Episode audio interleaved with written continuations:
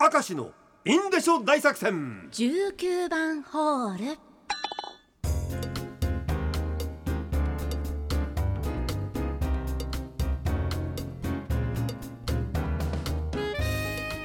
19番ホール頑張って参りましょう、はい行きましょう。ラジオネームチロルチョコ。私は何回か旦那のお尻に座薬を入れたことがあります、はい。座薬を入れるたびに旦那が「ああ」とかうめくんですがやめてほしいと思います。これは旦那は受けを狙ってなのかでも本当に感じてるのかどっちなんだいやそんな声あーあーとかさ。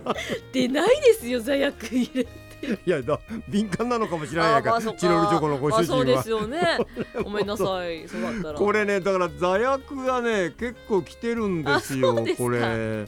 だからまあ新年1回目の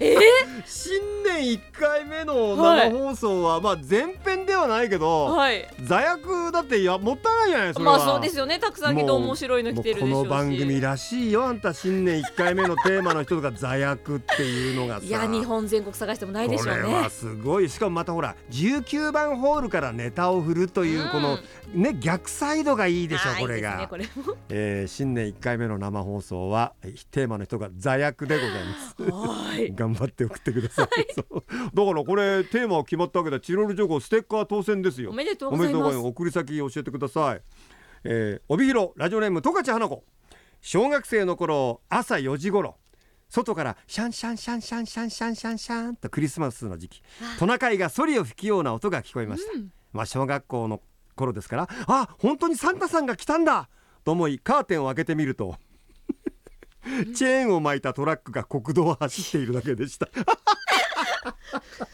これ北海道の冬あるあるだな、あるあなこれ。たんだ。こんなのさ、はい。本州とかも関東よりも西とか南の人はうん。聞いても何のことだか全く分かんねえんだろうな、面白いね、うん。札幌の熊をいやホタテの貝殻ですがね。やっぱり水着というのはね試したくなるんですよ、うん。男のロマンとしてね、うん、昔知人の女性にお願いして実際につけてもらいましたがえ？いいお友達をお持ちだ熊尾さんは、えー分かったわ。私でいいんならと OK してくれたんだよ。実際につけてもらいましたがホタテ貝だと角があって危ないためあ丸みのあるホッキ貝にしたところ形もしっくり収まりーうん。女性はホッキでしたが自分は勃起でしたってバカ野郎。あーひどい。ふざけんなこら。いやそんなオチになるとは。いやねでもホッキでぴったりってことは何 A カップぐらいなの？ってだってそういう余計なことを俺は言わなきゃいいのに。ちょっとはみ出てるんじゃないですか？A カップちょっと見てる感じね。下乳とかがちょっとはみ出て下下乳とか言うな。下乳とか言うな。本当に貝殻やる人いろいろいるんだね。ね。びっくらここだよこれあのラジオネームホップステップオトイネップいいねこれね、うん。いやあの貝殻の水着でね盛り上がってますがね。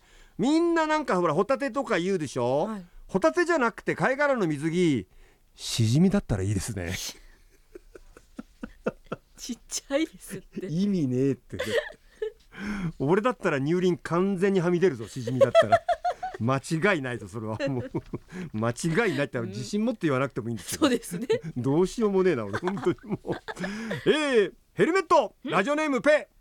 安全のためにヘルメットをかぶることがあるんですがね顎ひもって臭いっすよね。うん。いつの間にか汗や油が蓄積していくんですよ。あ誰か女性で俺の顎ひもを嗅がせてほしいって人いませんかね？だからいないです。いやいやおいにの好きな人いるかもしれないね中にはいらっしゃる俺わかんないんだよそれはさ。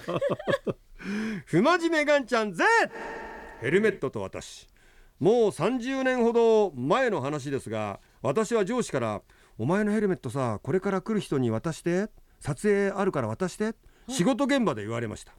私は買ってからまだ使っていない新品のヘルメットを準備してその方を待ちました、はい。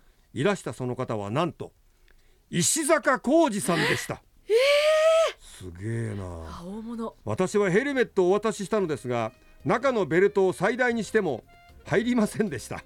やはり博学の方は頭が大きいんでしょうかね。そんなことはないでしょそれもともと小さいヘルメットだったんでしょ、うん。それは。いやーでも石坂浩二さんって素敵だよいやかねっこいいです。憧れちゃうよねプラモデルみたいな楽しい趣味もあってさ、はい。博学でさ 決して頭が大きいわけじゃないと思うよ、うん